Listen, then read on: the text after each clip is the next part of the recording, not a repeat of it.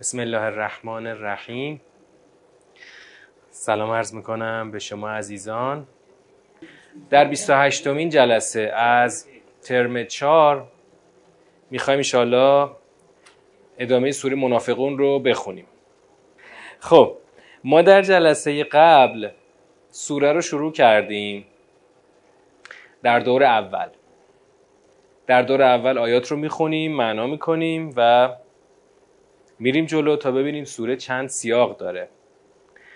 خب در دور اول یه مروری بکنیم ببینیم تا کجا آمدیم سوره از کجا آغاز میشه؟ از اونجایی که یه گروهی از منافقان اومدن پیش پیغمبر اکرم و گفتن که آقا اصلا ما قطعا قبول داریم که تو رسول خدا هستی. خیلی با تاکید میگن. این تاکیدشون خود جملهش با تاکید فراوانه اما خدا میگه اینا دارن قسم می‌خورن. چون می‌گفتن نشهدو انک لرسولو. قسم میخوردن با تاکیدهای غلیظ که تو رسول خدا هستی. بعد خدا گفت که خدا, خدا که خودش می‌دونه تو رسول خدا هستی. پس اما اینا دارن دروغ میگن. تو آیه بعد دیدیم که خدا میگه این قسمهای خودشان را ایمان جمع یمین یعنی قسم. اینا قسم های خودشون رو می‌خوان به عنوان سپر درست کنن. برای چی؟ برای اینکه پشت اون سپر قایم بشن. چیکار کنن؟ اون ضربات بهشون نخوره و خودشون بتونن حمله کنن. به این پشت سپر طرف خودشو سنگر می‌گیره پشت سپر که بتونه خودشو حفظ کنه و بتونه به دشمنش ضربه بزن اینا هم همین کار می‌خوان بکنن. اینا می‌خوان از این قسم های دروغ برای خودشون سپر بسازن. بعد چیکار کنن؟ راه خدا رو صد کنن. صد عن سبیل الله. صد عن سبیل الله یک عنوان بسیار مهم هست در قرآن. این عنوان بارها به کار رفته. کسی که بخواد راه خدا رو جلوشو ببنده. صد عن سبیل الله. فاش که معلومه چیه؟ خب فای نتیجه است. اتخذوا ایمانهم جنه فصدوا. صدوا عن سبیل الله. صد یعنی بستن. انهم سا ما کانوا یعملون. خب این ترفنده اینا. ترفنده این که یه قسم قلیز خلاصه بندازیم وسط و پشتش یه سنگری درست کنیم برای خودمون یعنی اون یه سپر کنیم و پشت اون سپر سنگر بگیریم. این اینا رو به کجا می‌بره؟ سا ما کانو یعملون. کار بسیار غلط و بدیه. آیا خدا اینجا خبر داره میده که این کارشون به نتیجه نمی‌رسه؟ سوال. آیا اینکه اینها یه قسمی بخورن پشت این قسم پنهان بشن به نتیجه نمی‌رسه؟ آیا اینجا چنین چیزی خدا گفته اصلا؟ نگفته. نگفته. فقط گفته انهم سا ما کانوا یعملون. یعنی ببینید حالا جلوتر هم بریم باز این سوال من دوباره خواهم پرسید ها. جلوتر من دوباره این سوال رو خواهم پرسید که آقا اینا این ترفند رو به کار بستن. نتیجه نداد. فایده نداشت. ای بسا فایده داشته باشه. خدا که جلوی دشمنا رو نمی‌گیره که. خدا میاد چیکار می‌کنه؟ خدا راه نشون میده.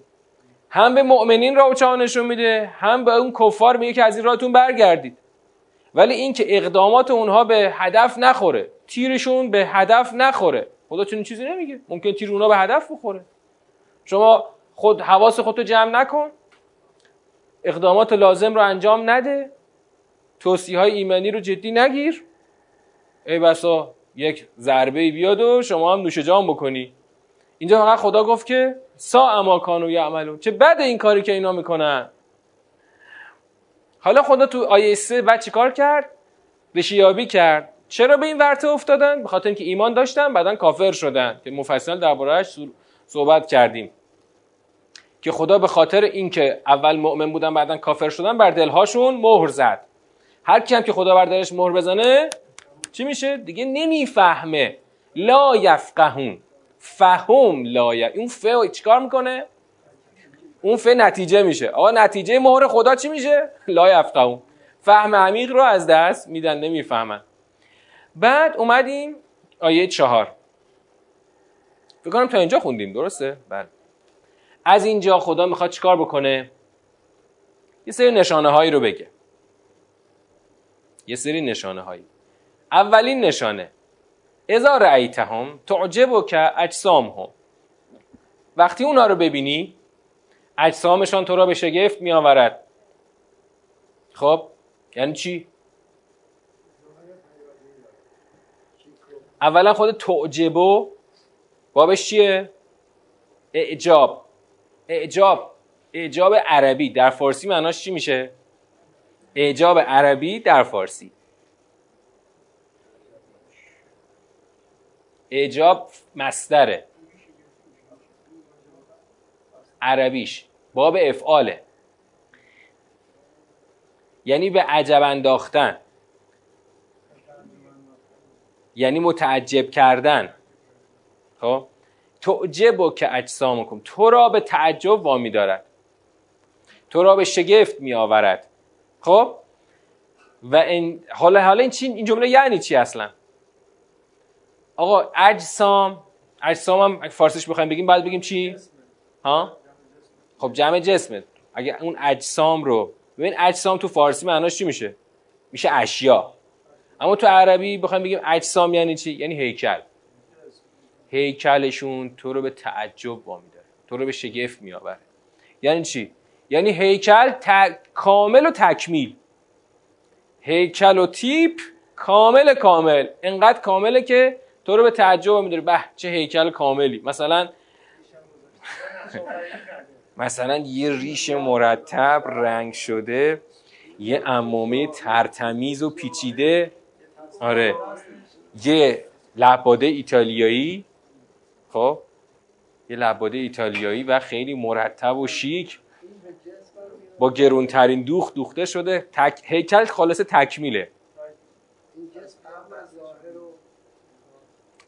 همون ظاهر دیگه. ظاهری که برای خودشون درست کردن. ظاهر ایمانی.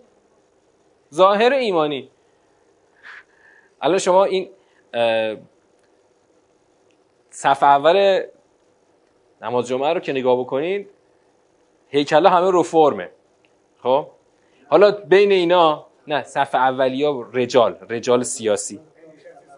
نه رجال سیاسی رو میگم حالا. رج... حالا هیکلا رو فرمه نه اینکه هر کی هیکلش رو فرمه منافقه. ولی منافق از هیکلش ای بسا هیکلش کاملا یه هیکل ایمانی و خلاصه مؤمنانه باشه. حتی ممکن جامعه هم رو پیشونیش باشه. خب؟ اما الان اینا شواهدی است که خدا داره به پیغمبر میگه که البته پیغمبر بعدا قراره از اینا چیکار بکنه؟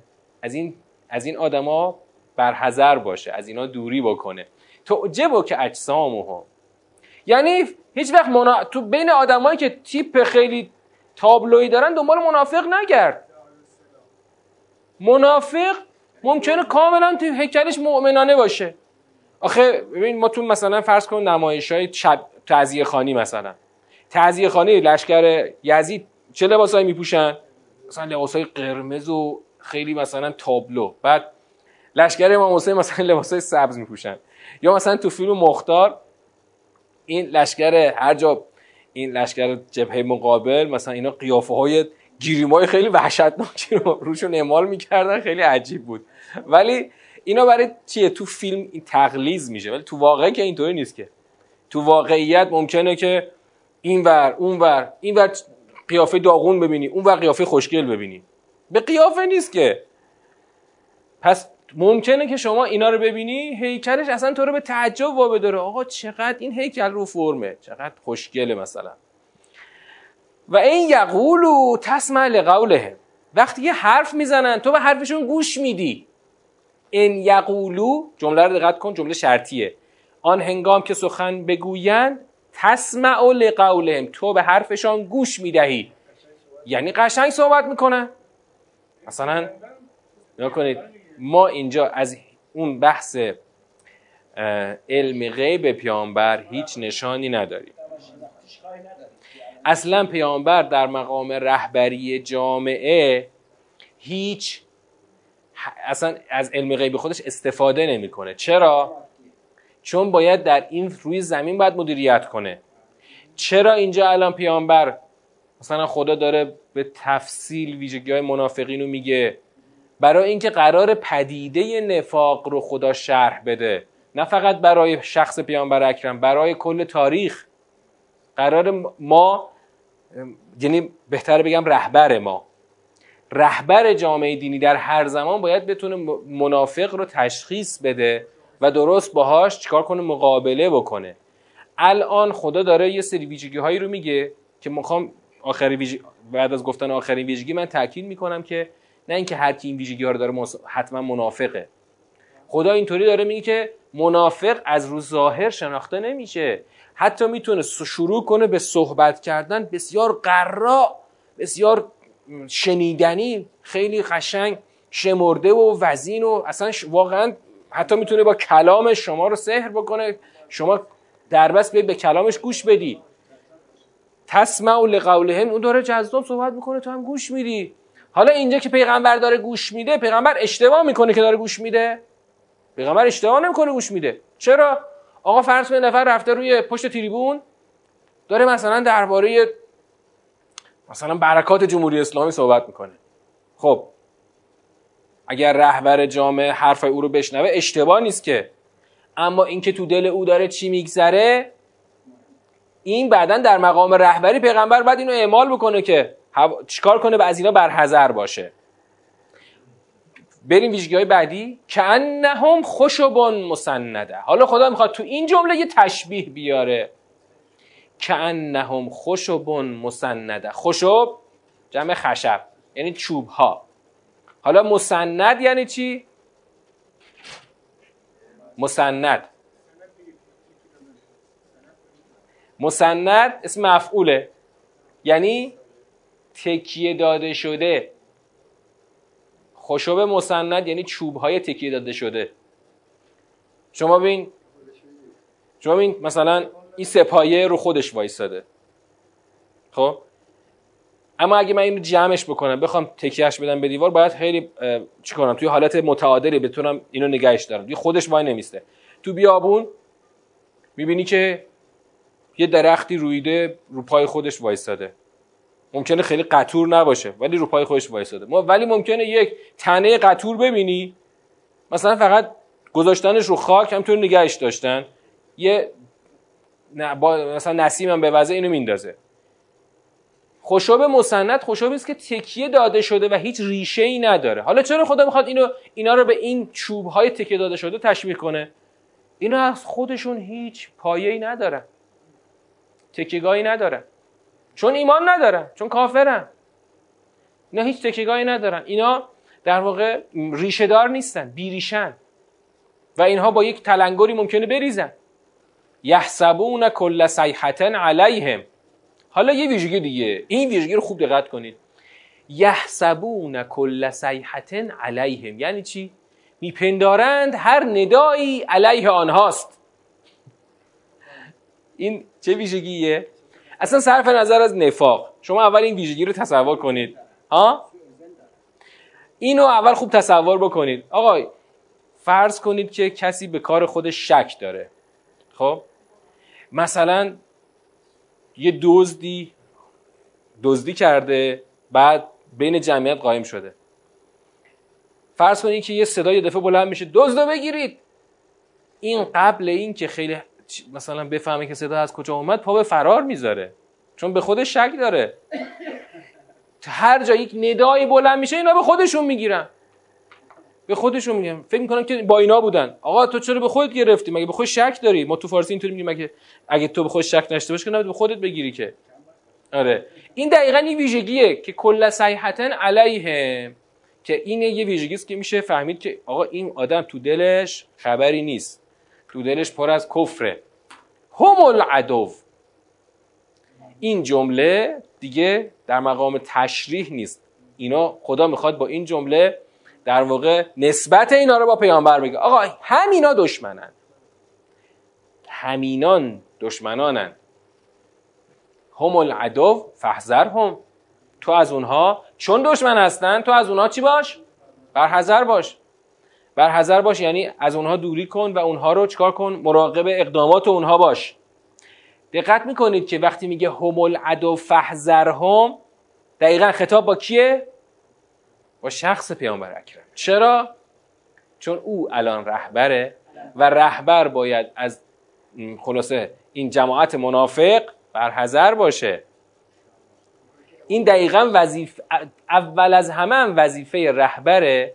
بعد بعد تابعان پیامبر مؤمنان باید از پیامبر چی بگیرن؟ دستورالعمل بگیرن تا اونها هم مراقب فتنه های منافقان باشن. این که خدا میگه فحذرهم یه نشونه اینه که قرار نیست ابتداعا مؤمنان بر حذر باشن. چرا؟ چون شناخت اینها آسون نیست. آسون نیست اصلا. الان مثلا با همین نشونه ها با همین نشونه ها با بخوایم بگیم آقا یکی مثلا منافقه. نمیشه گفت. چرا؟ آقا مثلا این کسی هیکلش خیلی رو فرمه. این نشانه منافق بودن نیست که. آقا مثلا یه کسی مینی هیکل علمایی سیدی مثلا خیلی رو فرم مثلا. یا مثلا می‌بینی یه کسی خوب داره حرف می‌زنه. خب شاید رفته خوب کار کرده. یعنی مطالعه کافی کرده. مثلا خوب می‌تونه حرف بزنه. آدم کلا آدم سخنوریه می‌تونه خوب حرف بزنه. یا مثلا خوشاب مستندن که تشبیه بود نشانه نبود تشبیه بود. بعد یحسبون کل سیحدن علیه. آقا مثلا ما مثلا بگیم خب ما با این نشونی می‌خوایم بفهمیم. یه ندایی بدیم که آقا نفاق خیلی پدیده بدی است. باید جلوی منافقان ایستاد. یه دفعه این ببینیم که مثلا چشاش درست شد. یه دفعه واکنش نشون داد. بگیم آه پس این حتما منافقه. نه نمیشه از رو این گفت. برای همین الان وظیفه تشخیص منافقی به عهده پیامبره. الان چرا خدا مثلا یه سری از عملکردهای اینا رو برای مؤمنین تشریح نکرده که آقا مؤمنین مثلا حساب کار دستشون بیاد. آقا مثلا ما با چه جماعتی طرفیم؟ خب حالا من یه جوابی میدم. توجه کنید. ممکنه یک منافق هنوز اصلا به وادی عمل نرسیده باشه اما در وادی کفر تا تش رفته باشه. یک منافق ممکنه که هنوز به اصلا به فاز اقدام عملی نرسیده باشه. اما هیچ اعتقادی به رهبر یعنی پیامبر اکرم و نظامش و اون جامعه که برپا کرده نداشته باشه. خب؟ پس یعنی می‌خوایم بگیم که نفاق لزوما به عمل نمی‌رسه. نفاق بی ایمانی است. بی ایمانی که همون کفریست که خدا داره میگه زال که بنهم آمنو ثم کفرو خب؟ این آدم کافره. حالا ممکنه که شروع کنه به اقدام عملی ممکنه شروع نکنه به اقدام عملی. چرا باید بعض اینها بر حذر باشه پیامبر؟ برای اینکه آدم کافر حتما یه جایی کفرش رو بروز میده. وقتی پیامبر بر حذر باشه ممکنه تا آخرش هم این آدم در کفر خودش بمونه و اون به صلاح مجالی برای بروز اصلا پیدا نشه. اما خدا می‌دونه خدا این آدم می‌دونه که این آدم کافره و حتما هم کافر می‌خواد. یعنی با اون وضعیت ادامه بده کافر از دنیا میره. حالا در ادامه خدا این سری ویژگی دیگر رو هنوز می‌خواد بگه. اما مهمتر از ویژگی هایی که خدا درباره منافقان می‌خواد بگه بعدا وظایفی است که خدا می‌خواد برای مؤمنان بچینه. بعدا الان در ادامه می‌بینیم که اینها یه عدهشون وارد فاز عملیاتی شدن. وارد فاز براندازی شدن. خب؟ الان وادی اعتقاد هنوز خدا داره تشریح می‌کنه که این آدم کافره. نمیشه. بله برای همینم خدا الان تو این فاز برای مؤمنین تعیین تکلیف نکرده. برای پیامبر تعیین تکلیف کرده. فحذر هم. پیامبر بعد ازشون برحذر باشه. آقا مثلا شما همسایت کافره. مثلا اقدامی هم نکرده. مثلا اسلحه هم ور نداشته. کاری هم یعنی برن... تو فاز براندازی اصلا نرفته. کاری نداره. روز زندگی شروع کنه یعنی مثل مثلا همه کفاری که دارن زندگیشون رو می‌کنن. اما الان می‌بینیم که بلا فاصله تو مراحل بعد اینا وارد فاز براندازی می‌خوان بشن. اول خدا یک نفرینی بر آنها میفرسته. قاتلهم الله. خدا با آنها قتال می‌کند. یا اصلا همون معنای رایج بگو. بگو خدا بکشدشون. بله. ما اینها چیکار کردیم؟ اینجا ببین اینجا جمله خبری نوشته شده. تو جلسه قبل توضیح دادیم که خدا چه خبر بده چه نفرین بکنه فرقی نمی‌کنه. این آدم مورد ترد خداست مورد لعن خداست. خدا هم با اینا انگار یعنی خدا انگار داره خبر میده که من خودم باشون طرفم من خودم با اینا میجنگم. وقتی هم کسی خدا باش یعنی کسی بخواد با خدا در بیفته دیگه حتما ور میفته انا یعفکون به کجا منحرف می‌شوند؟ حالا یعفکون رو دقیق معنا کنیم. این کلمه یعفکون در قرآن چند باری اومده؟ یعفکون مجهوله. اف یعنی انحراف. انا یعفکون به کجا منحرف شده اند؟ به کجا منحرف می‌شوند خب یعنی اینکه این مسیری که اینا دارن میرن رو به تباهیه. رو به نابودیه. انا یعفکون حالا پیغمبر بعد از دستوری که دریافت کرده چیکار کرده؟ همون کار انجام داده. از آنها حذر کرده. خب؟ یعنی اینها رو در واقع از دایره حضور اجتماعی ترد کرده. یه عده از سر دلسوزی می‌خوان برن اینا رو برشون گردونن. مثلا تو همین تاریخ انقلاب خودمون بارها اتفاق افتاده. آقا بریم اینا رو خورده نصیحت کنیم بلکه دست از خر شیطون پیادهشن برگردن. و اذا قیل لهم تعالوا اگر به آنها گفته شود که بیایید یستغفر لکم رسول الله لو و رؤوسهم. جمله شرطیه. اذا قیل لهم تعالوا یستغفر لکم رسول الله شرط لو و رؤوسهم جواب برای همین هم خدا میگه قیله گفته شود. یعنی خدا الان کاری نداره که. حالا کیا رفتن؟ پادرمیونی و خلاصه وساطت و آقا بیا برگرد. خلاصه این راه بیراه هست. اگه به آنها گفته شود که آقا برگردین که رسول خدا براتون استغفار بکنه. بالاخره شاید اگر به میپذیرفتن و برمیگشتن که رسول خدا براشون استغفار کنه اگر ایمان می آوردن خدا قبول می‌کرد. ولی اینا چیکار می‌کنن؟ اینا اینقدر در اون کفرشون فرو رفتن که لب و رؤوسهم سرشون رو برمیگردونن. و رأیتهم یصدون و هم مستکبرون. و میبینیشان که یصدون خودداری می‌کنند در حالی که مستکبر هستند. این در حالی که مستکبر هستند در واقع دلیل این روی گردانی اینا رو می‌خواد بگه خدا. استکبار معنای دقیقش چیه؟ کبر ورزیدن یا بگو احساس بزرگی داشتن. استکبار یه موجودی که خودش کوچیکه ولی احساس بزرگی داره. بیجا و بیجهت احساس بزرگی داره. برای همین ما به مثلا جبهه نظام سلطه میگیم دنیای استکبار. چقدر خودتو بزرگ گرفتی؟ چرا خودتو برتر از همه می‌دونی؟ چرا خودتو سرور جهان می‌دونی؟ اینا میگه خدا میگه و هم مستکبرون در حالی که مستکبر هستن. یعنی استکبارشون باعث این میشه که وقتی بهشون گفته میشه آقا برگردید که رسول خدا براتون استغفار کنه روشون رو برمیگردونن استکبار جزء ذاتی دنیای کفره. هر کس در وادی کفر بیفته خودش رو بزرگ میپنداره. خودش رو بزرگ میپنداره.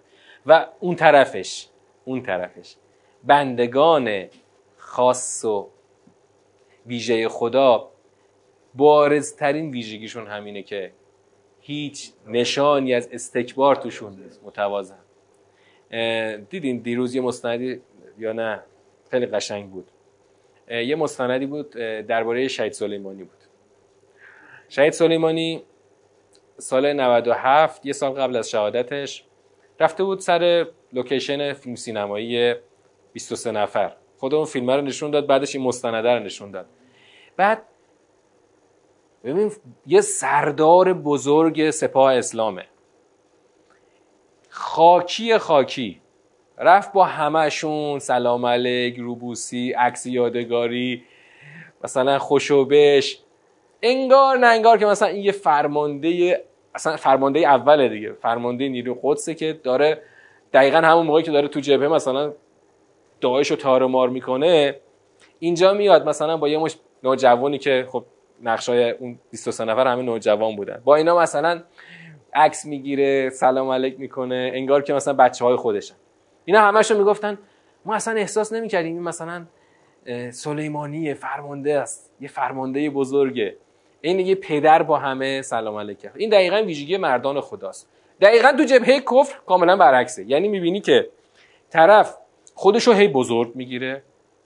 استکبار یعنی اون کبر ورزیدن بیجا انگار که از دماغ فیل افتاده همه باید جلو این خم و راست بشن.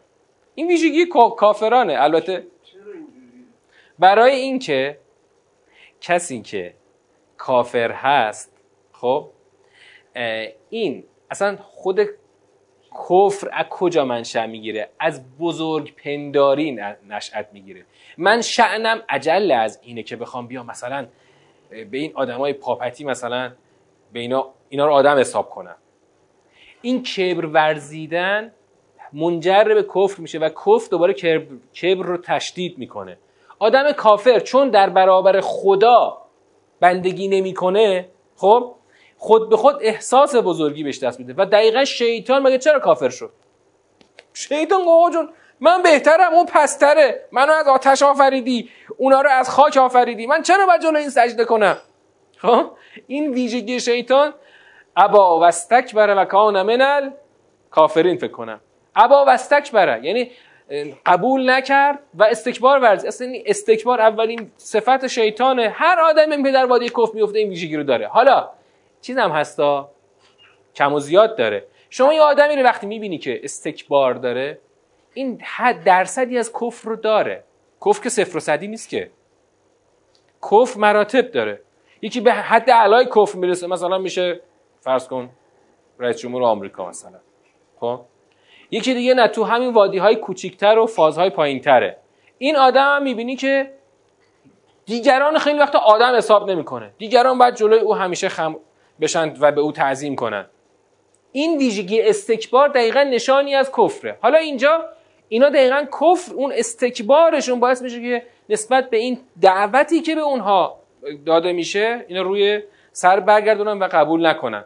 حالا وقتی که اینا به این نقطه می‌رسن خدا هم تیر خلاص می‌زنه. سواء علیه. حال که اینطوره حالا که اینا استکبار میبرزن اصلا فرقی نمی‌کنه که بخوای تو براشون استغفار بکنی یا نکنی. سواء علیهم. استغفرت لهم. اه در واقع این ادغام شده ها. یه دونه همزه استفهام بوده با خود همزه باب استغفار. این ادغام شده شده استغفرت این بوده یعنی استغفرته بوده که ادغام شده. شده چه براشون استغفار؟ این که تو استغفار بکنی یا نکنی فرق نمی‌کنه. چرا؟ چون اینا اصلا در وادی استکبار و کفر هستن. ام لم تستغفر لهم لن یغفر الله لهم. خدا هرگز برای اینا هرگز اینها رو نخواهد بخشید و نخواهد آمرزید. ان الله لا یهد القوم الفاسقین. خدا قوم فاسق و هدایت نمی‌کنه. قوم فاسق را هدایت نمی‌کنه. حالا یک سوالی رو شما جواب بدین. خدا گفت ان الله لا یهد القوم الفاسقین. قبلش گفته لن یغفر الله لهم. دو تا مفهوم استغفار و هدایت رو خدا گذاشته کنار هم. یعنی چی؟ چه نتیجه می‌گیریم؟ استغفار و هدایت رو خدا گذاشته کنار هم. چطور؟ ببین اینجا استغفار مضاف هم بیاریم. استغفار رسول خداست. خب؟ استغفار رسول خدا هم براشون دیگه فایده نداره. چون خدا نمی‌خواد فاسقان چون خدا هیچ وقت فاسقان را هدایت نمی کند یعنی یعنی خیلی ساده. هدایت وابسته است به استغفار رسول. راه هدایت از این رسول میگذره. رسولی که الان رهبری جامعه بر عهدهشه. الان رهبره. یعنی وقتی که یک حکومت دینی تشکیل شد و یه رهبری الهی در رأسش به قدرت رسید اینکه کسی بخواد روی برگردانه و راه خودشو بره این از هدایت خدا داره دور میشه. الان راه هدایت همین, همین راه انحصاریه. فاسق خدا برای همین آورده. لا یهد القوم الفاسقین. این عنوان فسق الان برای چی اومد اینجا؟ چرا اومد؟ عین سوری عین سوری صف. چرا این عنوانشون شد فاسق؟ چون سرپیچی کردن. چون نافرمانی کردن. گفتیم تو سوره صف فاسق درست معنا کردیم چجوری؟ نافرمانی سرپیچی. این میشه فسق. فاسق یعنی نافرمان. کسی که لغو دستور می‌کنه به دستور گوش نمیده. آقا اینا الان همه با هم اینا گره خورده. مفاهیم وقتی که یه پیغمبری این وسط است مفاهیم با هم یکی میشه. استغفار پیغمبر یعنی بهتر بگیم روی گردانی از استغفار پیغمبر مساویه رفتن به وادی در واقع گمراهی و زلالت. چون فاسق شدن نافرمانی کردن سرپیچی کردن خب در واقع خودشون رو از هدایت الهی بی بهره کردن. چطوری بی بهره کردن؟ چون الان کانال انحصاری هدایت رسول خداست. اینا از رسول خدا روی گردان شدن روی گردانی کردن و چیکار کردن؟ سرشون رو کردن و رفتن. حال که به این نقطه رسیدن دیگه فرقی نمی‌کنه. رسول خدا براشون چه استغفار بکنه چه نکنه خدا اینا رو مغفرت نمی‌کنه. استغفار رسول الان فایده نداره. چرا؟ چون که دیگه اینا از اون دایره خارج افتادن. از دایره خارج افتادن. خب دیگه بالاخره خدا در قرآن هدایت رو در واقع به خودش منصوب می‌کنه. تو سوره صف دیدیم که بله بله دقیقا دقیقا همینه. دقیقا همینه. دقیقا اون در واقع سوء اختیار خودشون باعث شده که از این هدایت خدا بی بهره بشن. اما مثلا تو سوره صف دیدیم که خدا گفت ان الله لا یهدی القوم اول گفت فاسقین بعد گفت ان الله لا یهدی القوم الظالمین. چرا خدا به خودش نسبت میده؟ به خاطر اینکه کانال هدایت خدا داره تعریف می‌کنه. اگر شما با اختیار خودت در مسیر هدایت قدم ورداری خب در واقع تو همون مسیری قدم ورداشتی که خدا قبلش تعریف کرده. پس خداست که هدایت می‌کند. اما تو باید با اختیار خودت توی این مسیر قدم ورداری خدا راهش رو تعریف کرده. هر کسی که در این مسیر بره به نقطه هدایت می‌رسه. هر کی هم نره روشو برگردونه نمی‌رسه. بعد بله. حالا اینجا یک اتفاق جدیدی می‌خواد بیفته. اتفاق جدید چیه؟ خوب دقت کنید. هم الذین یقولون لا تنفقوا علی من عند رسول الله. حتی ینفذوا اینها کسانی هن که میگن بر هر کسی که نزد رسول خداست انفاق نکنید تا پراکنده شوند. دقیقا یعنی چی؟ آیه چی می‌خواد بگه؟ آیه داره یک مفهومی رو برای ما باز می‌کنه که مفهوم جدیده. ما این شکلیش رو ندیدیم. خوب دقت کنیم باید تو این معنا تا معنای آیه درست در بیاد. لا تنفقوا علی من عند رسول الله. انفاق نکنید بر هر کسی که نزد رسول خداست. آقا انفاق نکنید؟ یعنی چیکار نکنید دقیقا؟ یعنی بین خودشون دارن چی میگن؟ انفاق نکنید یعنی دقیقا چیکار نکنید که آنها پراکنده شوند؟ مگه؟ خب من اون وقت می‌پرسم مگه؟ مگه مثلا قرار بوده که اینا بیان مثلا به مؤمنین کمک بکنن؟ خب زکات و خمس ندن. آقا من خودم مثلا بالاخره از منابع درآمدی خودم دارم زندگی می‌کنم. چیکار به انفاق تو دارم مثلا؟ خب باشه توانمند باشه. آقا یه گروهی اصلا تو دایره نیستن. شما خودتی و جامعت. خب خودتو بگردون دیگه. چیکار به اینا داری هستن الان تو مصداق نرید. الان تو مفهوم اول باید درست کنیم. تو مفهوم اول باید مفهومشو درست در بیاریم. آقا لا تنفقو معنای عام داره معنای خاص داره. ما تا حالا تو سوره که خوندیم معنای خاص انفاق رو خوندیم. مثل چی؟ مثل سوره که خدا میگه آقا این یتیمه. این یتیمه. مثلا ارایت الذی یکذب بالدین فذالک الذی یدعو الیتیم ولا یحض علی طعام المسکین. اینا اون انفاق خاصه. بینوا و یتیم رو شما باید وظیفه داری که بهش برسی. تو سوره فجر داشتیم بلد داشتیم سوره لیل داشتیم. همه این سوره که مفهوم انفاق رو داشتیم. اما وقتی یه گروهی دارن میگن که لا تنفقوا علی من عند رسول الله حتی ینفذوا اینجا این معنای عام انفاقه. معنای عام انفاق یعنی چی؟ انفاق مستره. از چیه؟ از نفقه نفق تو عربی یعنی چی؟ حفره چاله گودال. حفره و چاله و گودال. انفاق یعنی پر کردن حفره یا چاله یا گودال. خب؟ وقتی میگه لا تنفقو یعنی آقا پر نکنید. چاله ها رو پر نکنید. حفره ها رو پر نکنید. بلکه تشدیدش بکنید. وقتی میگه لا تنفقو یعنی جلوی هر جور بهرهمندی اینا رو بگیرید. جلوی هر جور دسترسی اینها به منابع رو بگیرید. معنای امروزیش میشه چی؟ تحریم. معنای امروزیش میشه تحریم. تحریم کنید. اینقدر شرایط رو براشون سخت کنید که حتی ینفذو تا اینکه پراکنده شوند. اتفاقا نقشه خیلی هوشمندانه ایه نقشه دشمن هوشمندانه است. واقعا تحریم برای خیلی ها جواب میده.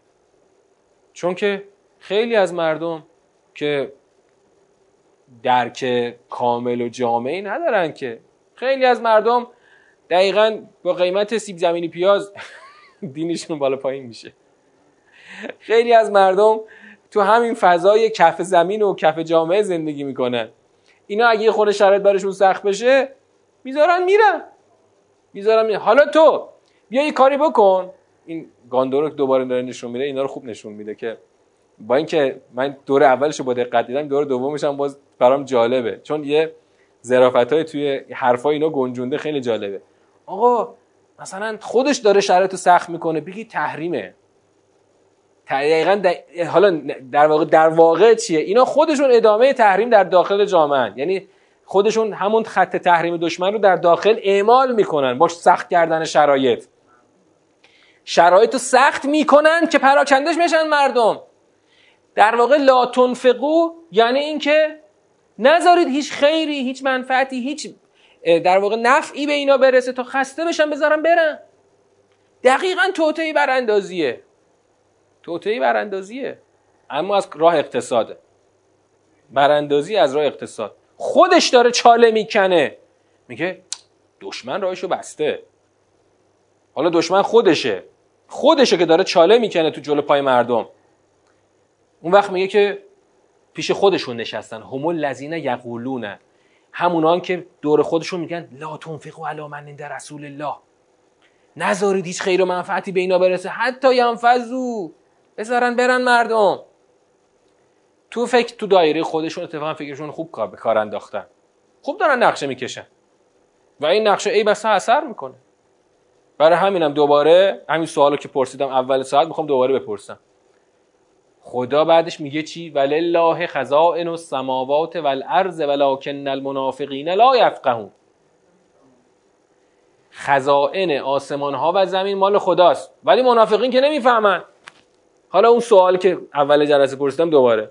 خدا بعدش آیا گفته که نقشه اینها به نتیجه نمی‌رسد؟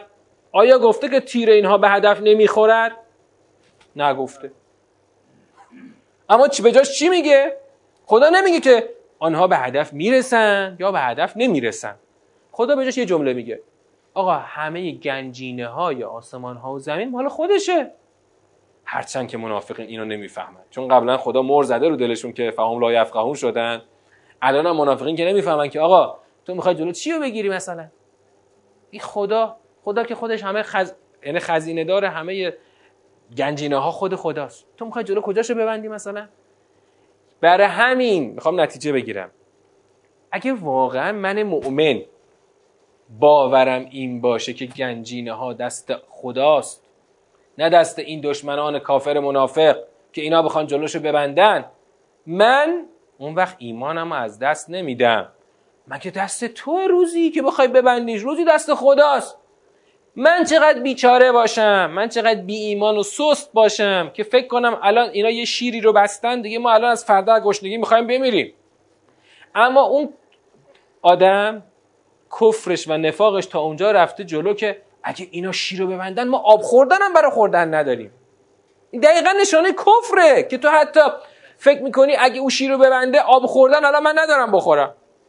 خدا از آسمون روزیشو میفرسته هم آب میفرسته اون آب میاد میشه مثلا تو زمین میره میشه روزی رزق. تو برو درست مدیریت کن. تو برو یه کاری کن که اون بستن اون باعث بستن همه در, در دریچه ها و دروازه ها نشه. تو برو درست مدیریت کن که اون اگه شیر رو این وسط اینجا آب کمبود نیاد. خب اول از همه پس لازمه که من باور داشته باشم که آقا گنجینه ها دست خداست. دست اینا نیست که. تو اگر ایمان درست داشته باشی گنجینه ها رو دست خدا می‌دونی نه دست اینا. بنابراین اولا ایمان خودت از دست نمیدی. تا اون یه ذره شرط سخت کرد. ایمان خودت از دست نمیدی و امید از دست نمیدی. نمی‌ذاری جامعه رها بشه شل بشه گسسته بشه از هم. گسل ها توش زیاد بشه. اما دشمن دقیقا میاد همون کار خودش در داخل انجام میده. گسل ها رو تشدید می‌کنه شکاف ها رو عمیق می‌کنه. مثلا دشمن می‌بینی یه شیر بی اهمیتی رو بسته. این اینجا در داخل اون شیر فلکی اصلیه رو میبنده. آقا این, این که من دارم به وضوح می‌بینم تو داری میبندی. چه ربطی به دشمن داره؟ بیش از 90 درصد مشکلات اقتصادی. دقیقا شیرش در داخله. ببین بابا شیر فلکه اصلی داخله ربطی به خارج نداره. این شیر فلکه اصلی رو اینا در داخل دارن میبندن. اون وقت میگه که آقا تحریمه دیگه تحریم. اون وقت حتی بعضی کارشناسا که خیلی هم یعنی فقط می‌خواستن با عدد رقم صحبت بکنن. می‌گفتن آقا جان ما با عدد و رقم میگیم. تاثیر تحریم ها حد اکثر 5 درصده. دقیقا. حالا اگه حوصله داشتید بعد کلاس چند تا نمونهشو میگم که چجوری تاثیر تحریم های اون حد اکثر پ... اصلا تو بگو 10 درصده. خیلی فرق نمی‌کنه. یعنی موارد خاصی رو من از کلام کارشناسان با دقت پیگیری که می‌خواستم واقعا بدونم. خواستم واقعا بدونم تحریم همه این مشکلات رو به بار آوردی؟ نه نه. دقیقا شیر تو داخلی کی بسته. پاشو گذاشته رو شیلنگ نمی‌ذاره آب رد شه. من اینطوری می‌خوام بگم خدمتتون. من از آیات سوری منافقون اینو می‌فهمم که مشکل اصلی ماییم. که ایمانمون هنوز کامل نیست. مشکل اصلی ماییم نه اون منافقین تابلودار. ماییم که هنوز نمی‌دونیم که خزائن آسمان ها و زمین از آن خداست. مشکل ماییم. مشکل مایی که اصلا تابلو چیز نداریم ما. یعنی مثلا خیلی از الان آدم هایی که در داخل دایره انقلاب هستن هنوز به این آیه باور ندارن که گنجینه ها از آن خداست. او نمی‌تونه کار زیادی بکنه. تو اگه ایمانت قوی باشه میشه همون کارهایی که سردار تهرانی مقدم کرد. اونا می‌گفتن حتی نمی‌ذاریم یه پیچش به دستتون برسه. این گفت نمی‌ذارن ما خودمون می‌سازیم. هنوز جنگ تموم نشده بود اولی موشکش رو شلیک کرد.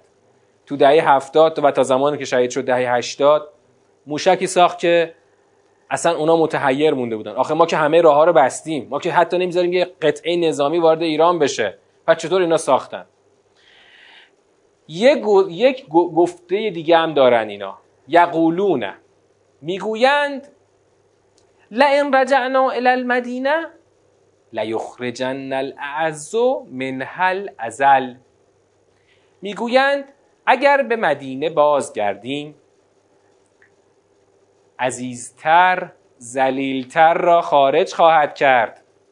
این جمله یعنی چی؟ جمله بسیار دقیقه. اول شرطش رو بگیریم بعد ببینیم جوابش یعنی چی. لئن رجعنا الى المدینه. اگر بازگردیم به مدینه. آنگاه عزیزتر زلیلتر را خارج خواهد کرد. یعنی چی؟ اولا یعنی اینکه انگار اینها خارج از مدینه هستند که می‌گویند اگر بازگردیم به مدینه. برای فهمیدن این آیه لازمه برای فهمیدن دقیق و درست آیه لازمه که ما ذهنمون رو از شعن نزول های آیه منفک بکنیم چرا؟ چون تو شعن نزول ها چیزهایی گفته شده که نظام سوره بر نمیتابه المدینه یعنی چی؟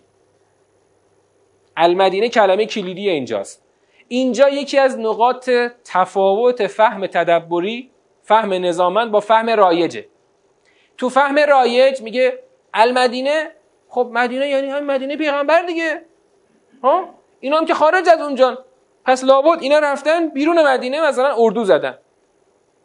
که الان آرزو دارن که برگردن به مدینه و اون وقت که برگردن عزیزتر زلیلتر را خارج خواهد کرد. یعنی البته زلیلتر یعنی از نظر اونها پیامبر و یاران عزیزتر از نظر اینا. یعنی کی؟ خودشون رو داره دستشون. اما ما میگیم این معنا این معنا با واقعیت جور در نمیاد اگه یه گروهی رفته باشن خارج از شهر اونجا اردو زده باشن اینا که دیگه منافق نمیشن که اینا میشن چی؟ میشن مثل جنگ احزاب میشن دقیقا دشمن بیرونی پس المدینه یعنی چی؟ المدینه معنای روشنی داره. ببین ما الان برای, برای معنایی که می‌خوام بگم هیچ استنادی نه به تاریخ می‌خوام بکنم نه به فقط به خود زبان عربی. المدینه. مدینه یعنی چی؟ یعنی شهر. مدینه. اسم خاص شهر مدینه و نبی رو بذار کنار. المدینه یعنی اون جامعه ای که الان با یه هویتی شکل گرفته.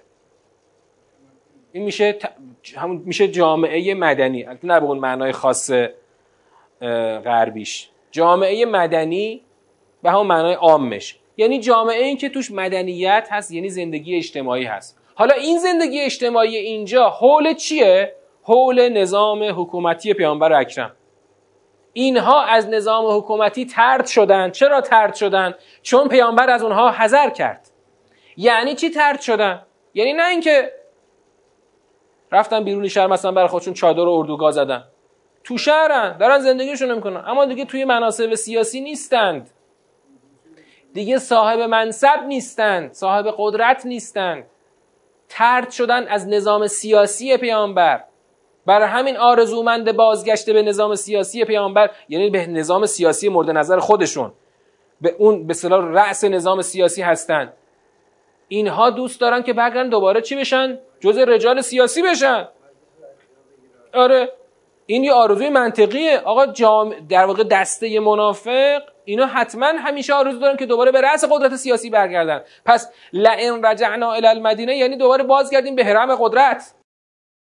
بازگشت به حرم قدرت رو آرزو دارند وقتی برگردن به حرم به رأس حرم قدرت اون وقت چیکار خواهند کرد؟ اون وقت عزیزان زلیلان را خارج خواهند کرد. از کجا خارج خواهند کرد؟ از همون حرم قدرت. یعنی شما رو می‌کنیم به خودمون. شما رو از دایره از اون نظام قدرت خارج می‌کنیم. خب؟ برای بعد ببینید الاعز من حل الازل اعز عزیزتر. خب تو زبان عربی معنای عزیز دقیقا چیه؟ شکست ناپذیر. زلیل یعنی چی؟ این شکست پذیر. آن شکست ناپذیران شکست پذیران را خارج خواهند کرد.